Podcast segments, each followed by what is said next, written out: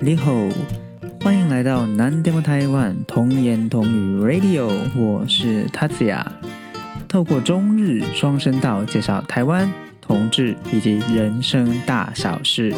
戴好你的耳机，听我说故事。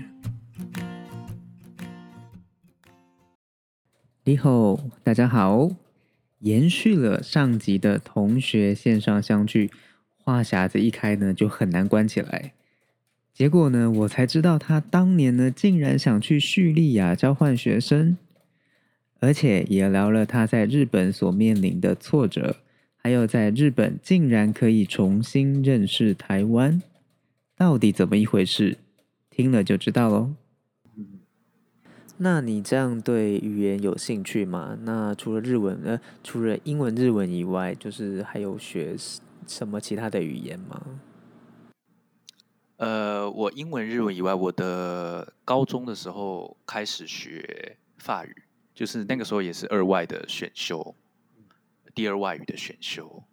然后法语大概在我在大学的时候，还有到那个持续到那个法，他们法国在台湾有那个文化中心，法国文化中心，我有点要确认一下名字是什么，但是就是它有一个文化协会，专门在开法语课，然后我就。那时候在我们大学的旁边，所以我就有去继续去上课。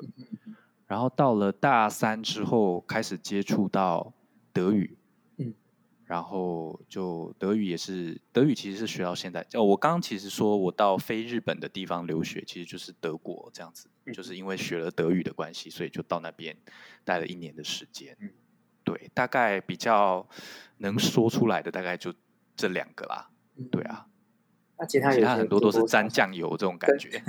对啊，沾酱油的大概有哪些？沾酱油的哦，沾酱油的其实是我大学的时候，呃，我在学德语之后，呃，一直想要到非日本的地方去留学，因为我当时已经很确定我想要到日本读研究所了，所以我就不想要在日本交换留学了。所以我当时在考虑的，就是除了德国之外，其实有一个地方是呃叙利亚。嗯，对，所以我当时有修，呃，当时正大有一个，就正大有阿拉伯语系嘛，哦，然后他们，他们阿拉伯语系里面有老师是很致力于发展一些就是那种听力教材啊，或是那种线上学习，现在听起来很平常，但那个时候还蛮少的。然后我就有上那个线上课的阿拉伯语课，利传田老师吧，然后。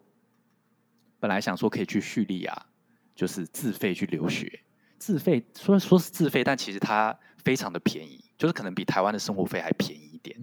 然后当时已经问了，在 PTT 上面，这是不是会透露年纪啊？竟然用 PTT 来搜寻留学资讯啊？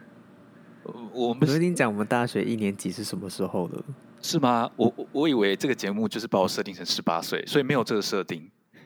今天忘记这个设定。好好，OK，OK，对，然后所以大家观众就是听众朋友回推一下，大概可以知道叙利亚那个时候其实发生了很大的事情，然后就不能去了。就我当时已经联络好那一边的人了，然后在 PTT 上面搜寻了一些资讯，然后甚至跟当地的留学的人取上联络了，就是已经取得联系，说呃你可以什么时候来，然后上大马士革当呃叙利亚的大马士革的语言中心。然后可以去大马士革的，就是哪一间大学修课，就全部都已经安排好了。嗯，然后后来在一个暑假，就突然发生了叙利亚那边就突然发生了事变，这样子。然后就后来就应该是直到现在，可能就都没办法去吧的状态。所以觉得蛮可惜的。但是就是因为没有叙利亚了，所以后来就在决定留学的交换留学的目的地的时候。就我当时的德语老师就非常的积极的说服我去德国这样，然后我就也觉得哎，好像蛮好玩的，所以后来就去了德国这样子。这段完全没听过哎，你要去叙利亚这件事哦，对，这是蛮少跟大家讲的，就是因为他他其实对叙利亚来说是一个悲剧嘛，就是我当时印象很深刻，就是我当时打电话跟寄 email 给大马士革那边的语言中心。然后他们已经都安排好了，然后我已经可以开始去办签证啊，什么什么之类的。然后后来可能就有一些零星的战火，然后等到下一次，大概隔个一两年，我再去找那个语言中心的时候，它已经不见了。嗯，它就从这个世界上蒸发的感觉。哦，对，网站也不见了，然后 email 什么也都寄不过去，就是后来有寄也寄不过去，然后也会从新闻上间接的看到很多叙利亚那边的资讯，可能就是比如说，呃，有一些难民啊，然后当时什么什么，但我我身我没有身在那里，我没办法具体的描述这个状况，但对我来说还蛮震撼的，就是原本要去的一个地方，就好像消失了这样子。嗯然后后来那个暑假，我后来去了，呃，我后来来日，好像后来那个暑假，我后来来日本，就是做那种呃打工换宿。嗯对，后来就是那个暑假，那个暑假原本是想要先去叙利亚探听一下，结果好像就发生了一些事情，然后后来就来日本，就是打工换宿，体验一下日本生活，然后隔年再去德国这样子。对，对啊，虽然算是嗯很很可惜没去到叙利亚，但是在德国应该收获也不少。这样，哦，对对对，就是德国，我在德国认识了大概是我目前身边就是比较熟的熟的日本朋友，大概都是在德国认识的，因为我们都是在一个不一样的地方嘛。然后我觉得在这一个情况下，会特别容易跟不同文化的人当好朋友。嗯然后我就是在德国的那段期间交了很多蛮要好的日本朋友，当然也有一些其他国家的朋友，就各地的、欧洲的、韩国的什么。那因为我现在人在日本，然后就是到他们到现在，我们我们都还会保持联络，就是还会去参加他们的婚礼啊，或是参加一些 party 啊什么的。对，当然呃，疫情之后我们就都乖乖的在家了。补充说明一下，跟现在很多 YouTuber 一样，都要补充说明说，此段 影片在警戒前拍摄。是是是是是，我怕对我怕那个他这样之后就是红到就是这一段会被挖出来，你知道？就是啊，怎么可以做这种事呢？这样子正义魔人。对，所以为了避免这个，对那个都是过去的事情。对啊，今年我们就都线上这样子。对啊，确实，嗯就是我们我上个礼拜也跟我们的大学的同学聊天嘛，那那时候其实我们有一样的想法，就是呃，虽然说人生中有一些事情，就是因为某些因素没办法去到你原本想去的地方，但是你后来去的那个地方，呃，你认识了一些后来就是可能不是第一志愿的地方，但是呃，认识了一些人。但是那种感觉好像就是上天帮你安排好的，虽然说你没有去到原原本想去的地方，但是也让你去了另外一个地方去认识了一群不错的人，这样。是是是，就是塞翁之马，失马，塞翁失马，这个这个道理吧，对吧？就是也不一定要拿到第一志愿，就是有时候意外吧，算是人生中意外的安排，但其实后来回想起来都都觉得那是很棒的安排，这样子。嗯。那所以你沾酱油的还有吗？沾酱油的，呃，其实西班牙语也算是沾酱油吧，但是就是沾了，真的就是大概一片生鱼片左右的酱油而已，就是非常的浅。因为呃，就是有点像是学语学了语言学之后，会很想要去看各个语言它的里面的状况是怎么样子。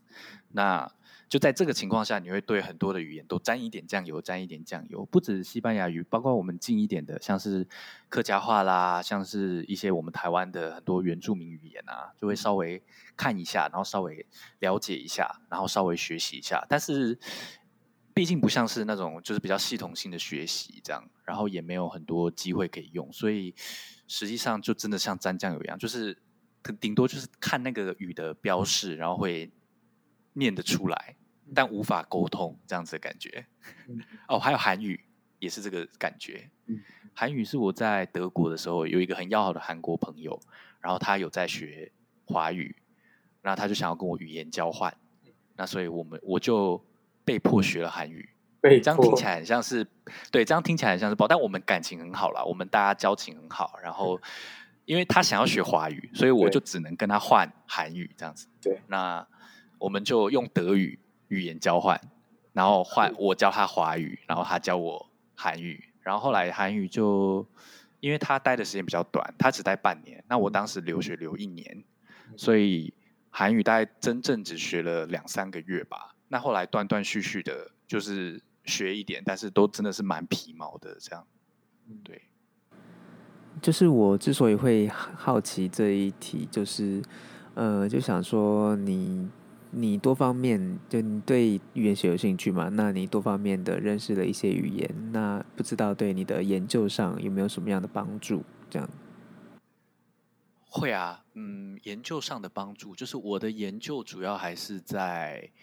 诶。其实语言它有很多个部门嘛，就是比如说你是研究词的啊，还是你是研究更大的句子的啊，还是你是研究比如说社会方面、心理方面实验的啊，或者什么的都不一样。那我是比较偏声音方面的，所以我对于呃各个语言里面有的一些声音就会比较有兴趣。那在研究声音的时候，就会看到很多不一样的语言，那会很想去听真实他们的样子，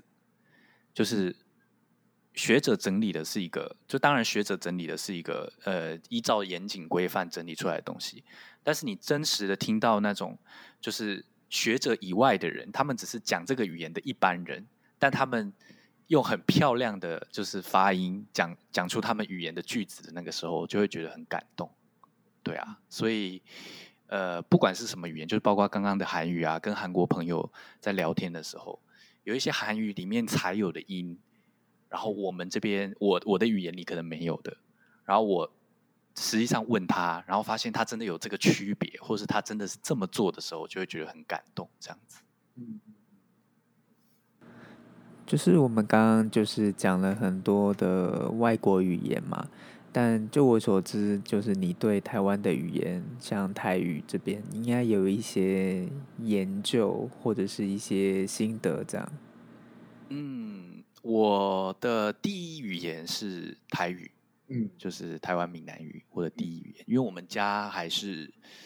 我爸爸跟我，反正我们家里的环境应该还是台语比较多一点，嗯，然后所以我的第一语言算是台语，但我的第二语言就是我的华语的部分，就是我在受教育的过程中都是接受华语比较多，所以现在可能最流利的还是华语。但我听到台语的时候，我会听感觉到一些呃比较感情方面的东西，就我会觉得那好像是家人在跟我讲话，嗯，因为那个对我来说就是一个家的场域会用的语言，然后所以我会特别觉得亲切这样。那后来就想也把研究里面的一部分，就是拿来研究自己的，比如说台语啊，或是什么，就是比较亲近的语言，然后有做一点一小点。就是相关的成果。不过，我觉得追根究底，我还是想要听到家里的人在讲话的这种感觉。就是动机可能是想要听到自己最熟悉的语言，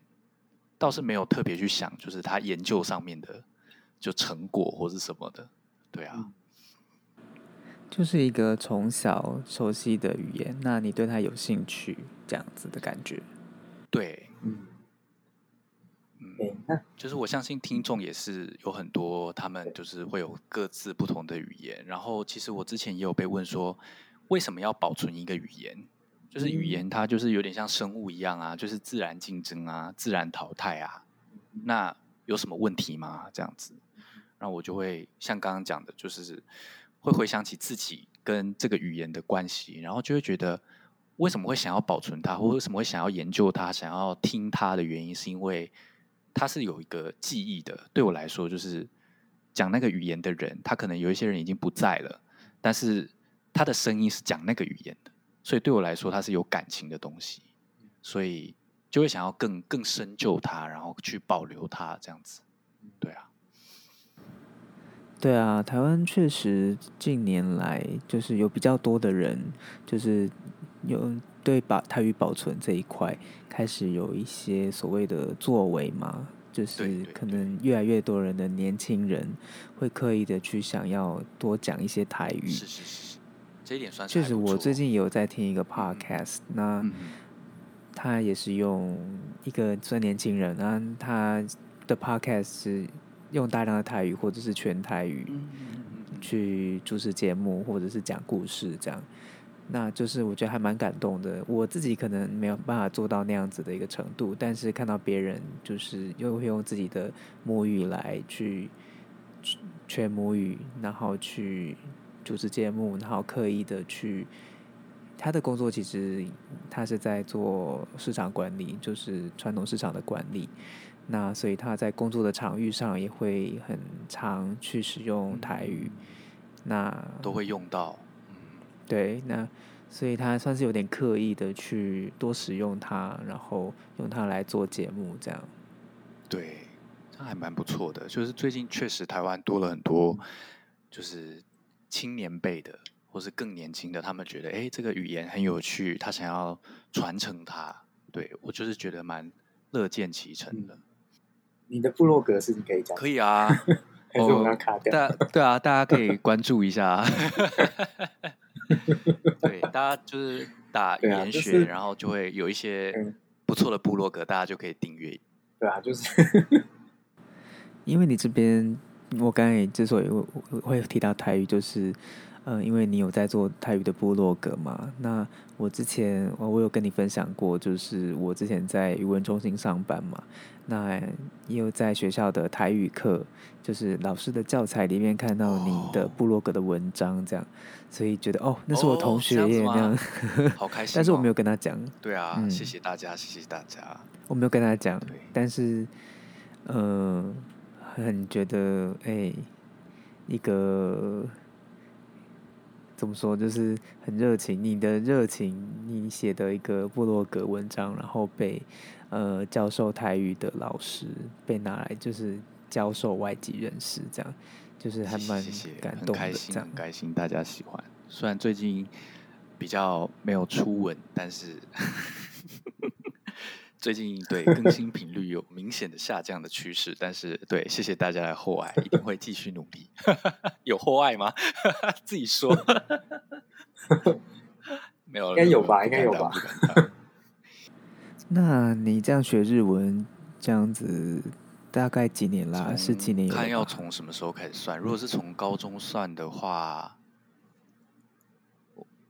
十十几年有喽。如果是从大学算的话，可能。哎，大学算也有了，是不是？大学算也有了，哎，有哎，十多年了，对。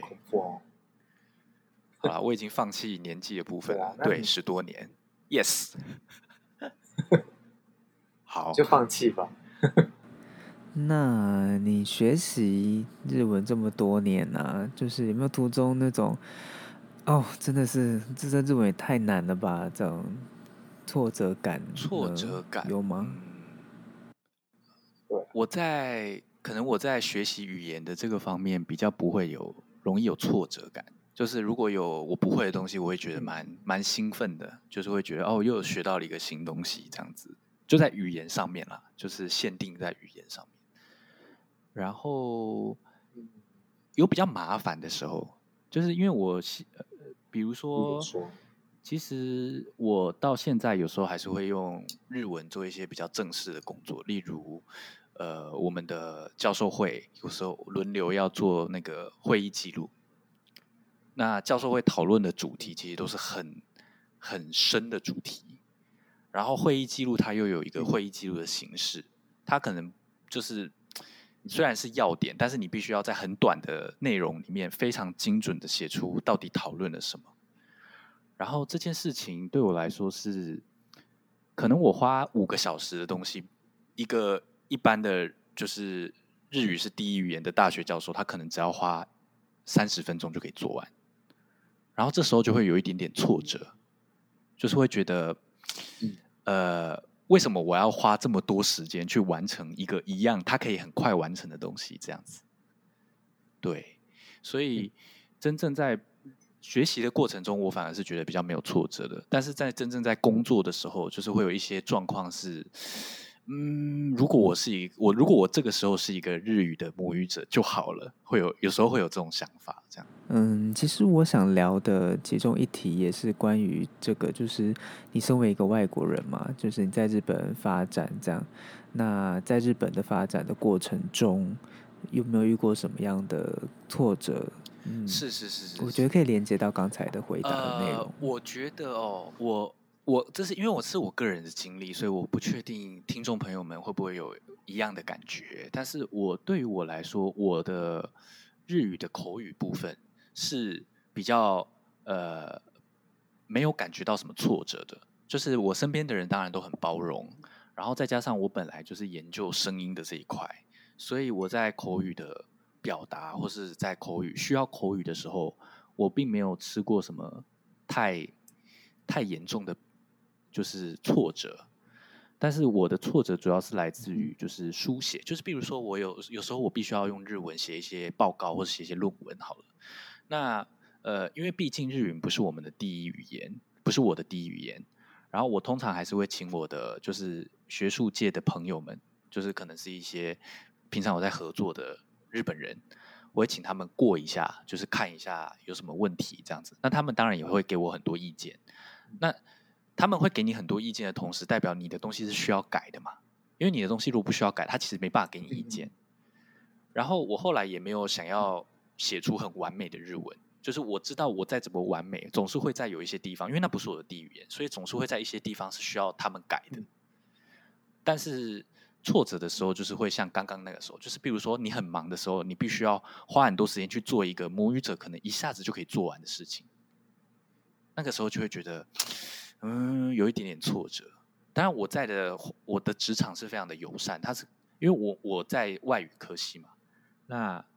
我的科系里面，我大概是唯一一个不是日本人，也不是讲英语为母语的人。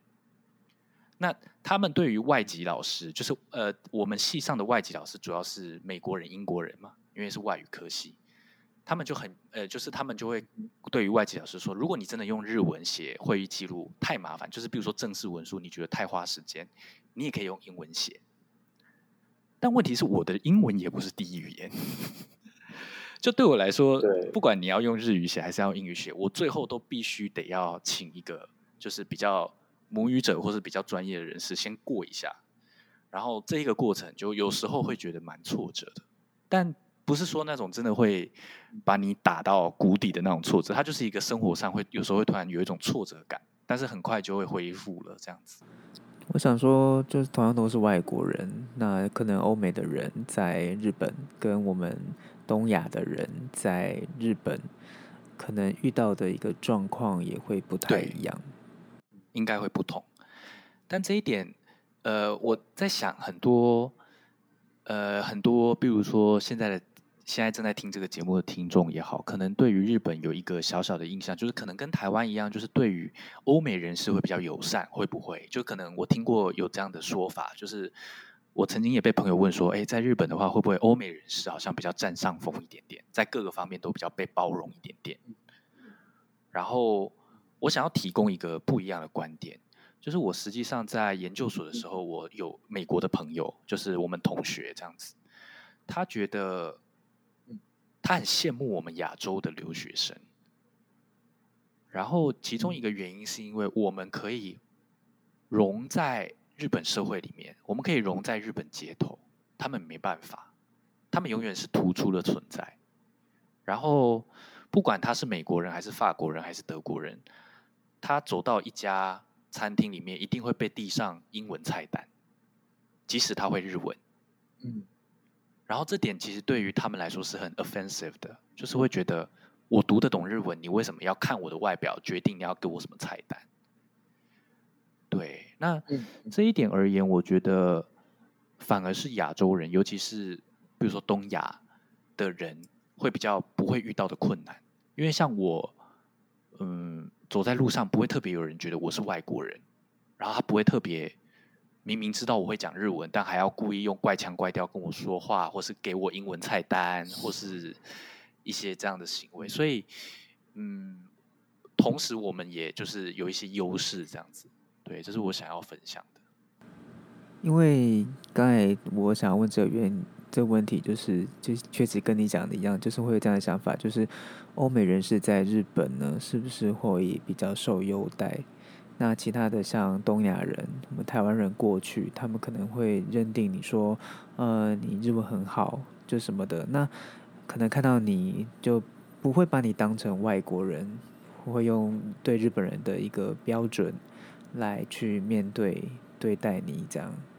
可能会比较标准会比较高，比较严苛这样。呃，我觉得会有诶、我觉得你讲的这个其实还蛮蛮常发生的，就是当你的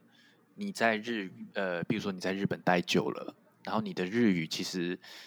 我们讲的那种，就是比如说日语的一些什么，比如说文法啦，比如说发音，它其实都是在很表层的层次，它就是一个语言的层次。那当你这些语言都克服了，或是你这些小困难都克服了，下一个问题就是现在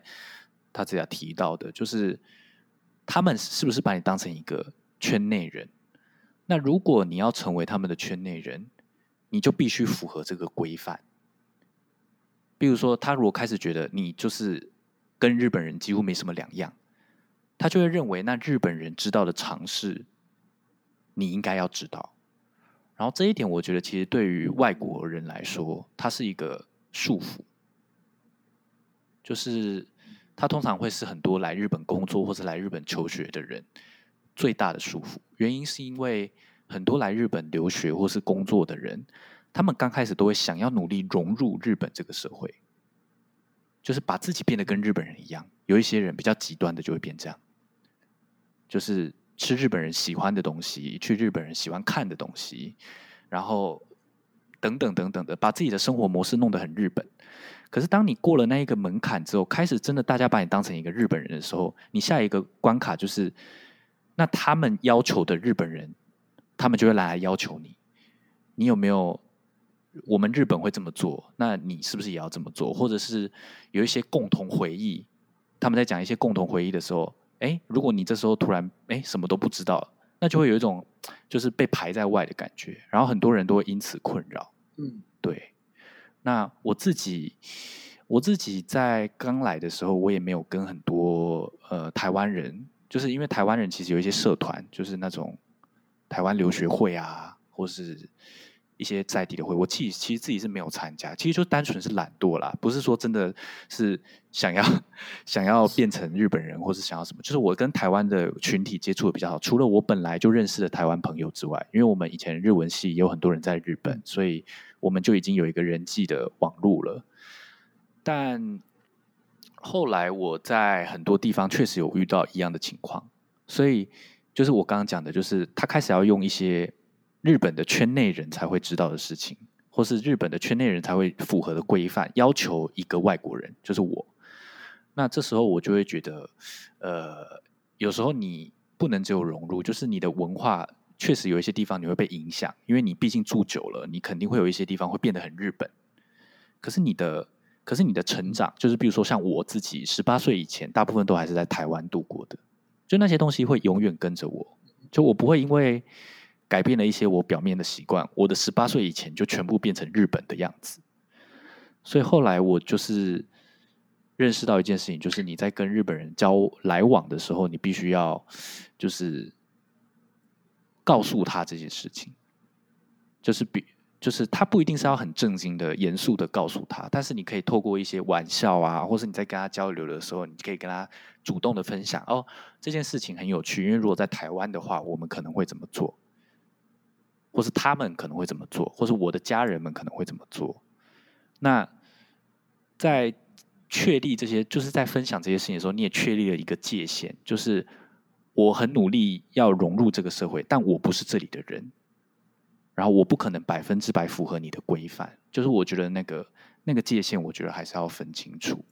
对，这是我自己一点点感想，这样。确实啦，因为我现在在日常公司上班嘛，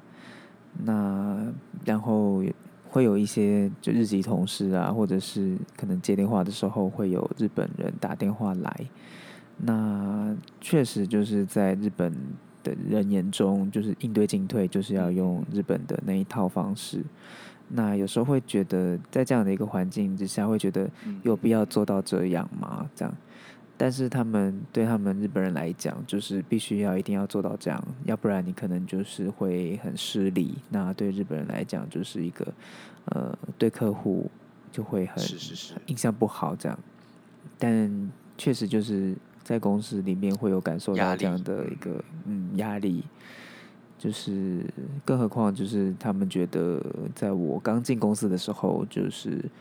因为在面试的时候就已经面到日本人了嘛，那所以有有传言了，就说哦接下来要进来的这个新人日就有一点文很好，嗯，对，就是我刚进公司的时候，其实压力蛮大的，就是我觉得他们好像对我有很高的期待，这样，那就是觉得说他们会用对日本人的那个那种要求来对对对，对我这样，所以我觉得就是有感觉到一点压力。压力。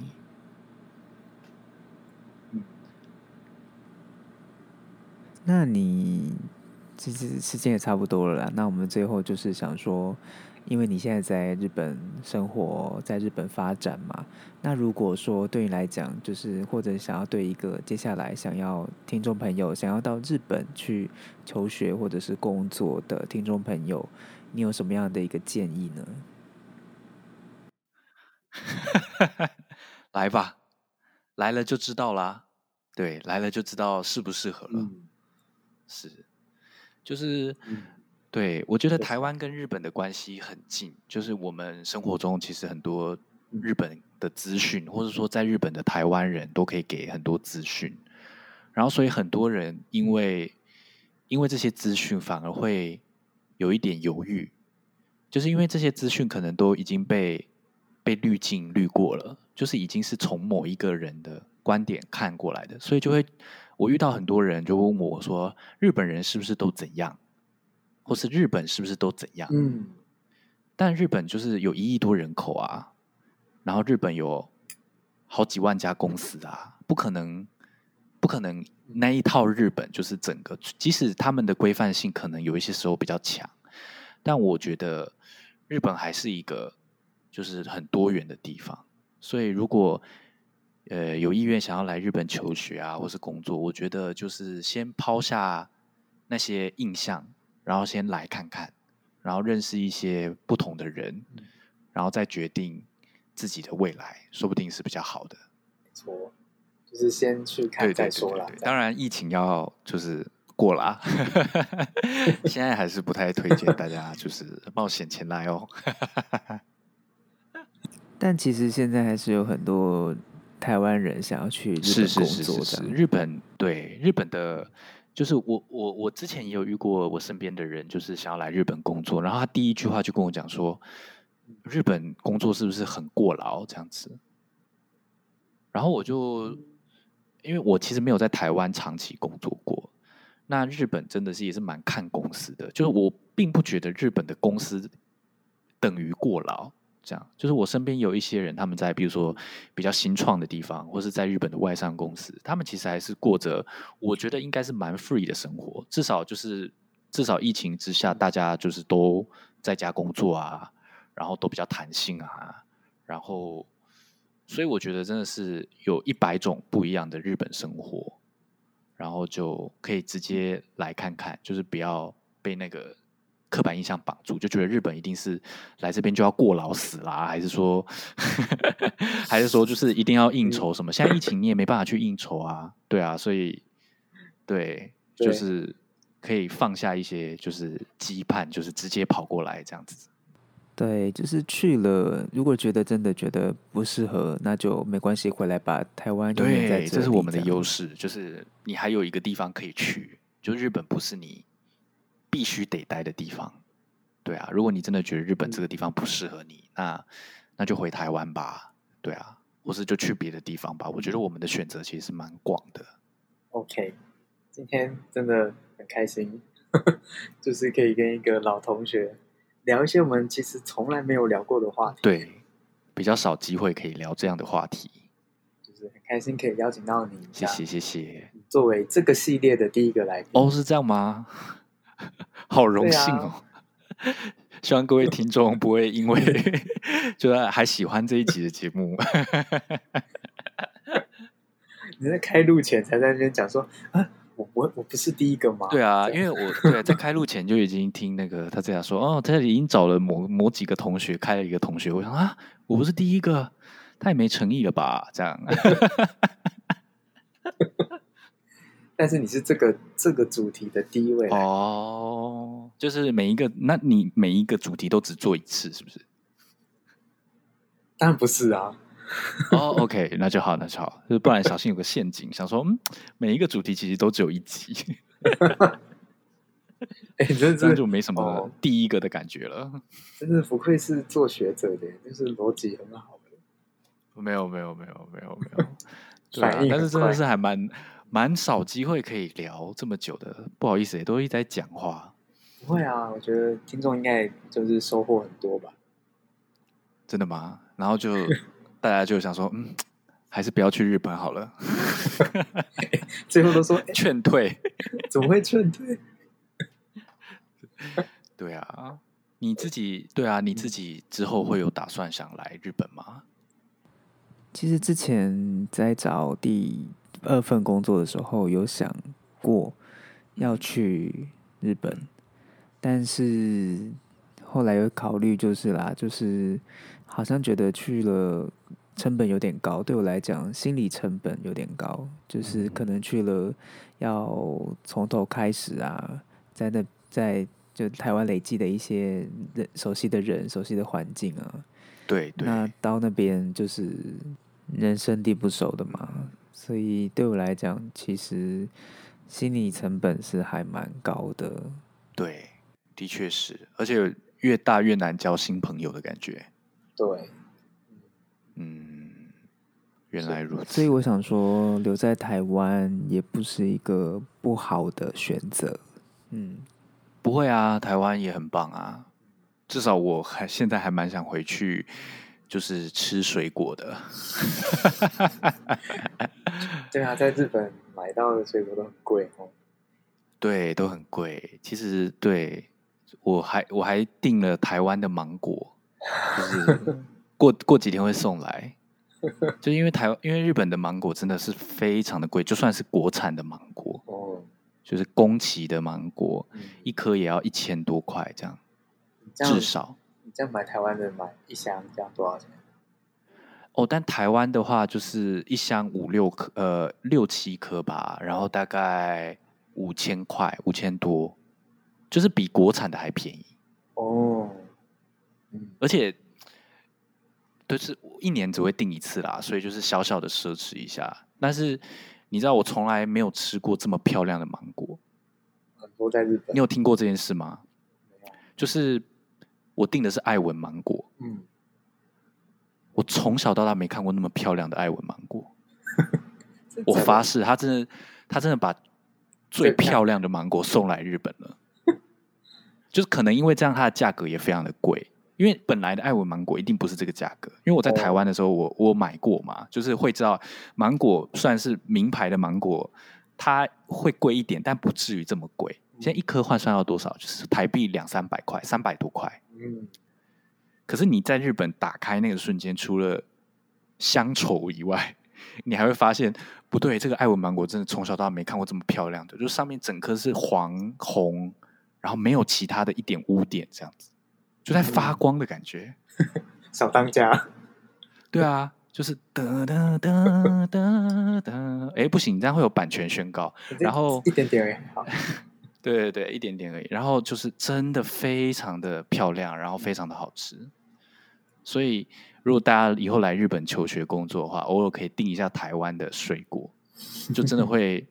重新认识台湾的水果，包括荔枝啊什么，就都是超级无敌漂亮的，这样嗯，对，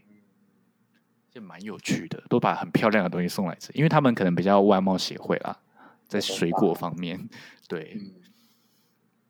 确实，就是去日本逛超市的时候，那个香蕉也特别漂亮哦，没有黑点。对，香蕉完全没有黑点，但就是很黄很黄，然后有一些还有点生这样子。包括对凤梨，前阵子不是在封凤梨吗？就是台湾有很多凤梨来日本，那些凤梨也都是金钻凤梨，然后都是很漂亮的凤梨，嗯，就是外表上面都是非常的没有瑕疵的感觉。对啊，就是很多来来日本之后，反而重新认识了台湾的一些水果，这样。嗯，所以这这也是个优点，就是大家可以想要去日本就去吧，可以认识新的台湾。对对对对对，就是透过他者来找到自己的定位的感觉，就蛮有趣的。对啊，很努力的要叫人去日本的吗？你吗？你现在是有就是收那个吗？就是中介费还是什么？是不是？嗯，这不好说。那大家可以联络他，这样就是来日本包机票，只要多少哦？这样。OK，好的，今天真的很开心可以邀请不会不会，谢谢你来上我的节目。谢谢谢谢。那之后之后如果还有什么有兴趣的话题，也欢迎他可以再来这样。好，没问题。如果听众没有跑掉的话，随时都可以再来。说不定会多了你的粉丝啊！大家都敲完说：“哎、他给怎么还没上节目哦，真的吗？哦，那那就那就不好意思了，那就再来吧，就录个五十集就好了啦。我们刚刚 开录前已经讲过了，就是邀我就是五十集左右，我觉得大概就是一个停损点，就是一个很棒刚好的一个点，这样 OK 吗？？” 然后你就鸠占鹊巢这样。现在公开直接说，哎、o k 吗？OK 吗？就是你就被逼到无可退路这样。这个节目就变你的这样。没有没有没有，这怎么好意思呢？我们还是一起上一起上。OK，好，那今天真的很开心可以跟你聊那么久，这样。很开心，谢谢。那之后有机会的话，就欢迎再来我的节目。那今天感谢大家的收听，那我们下周再见，拜拜。拜拜。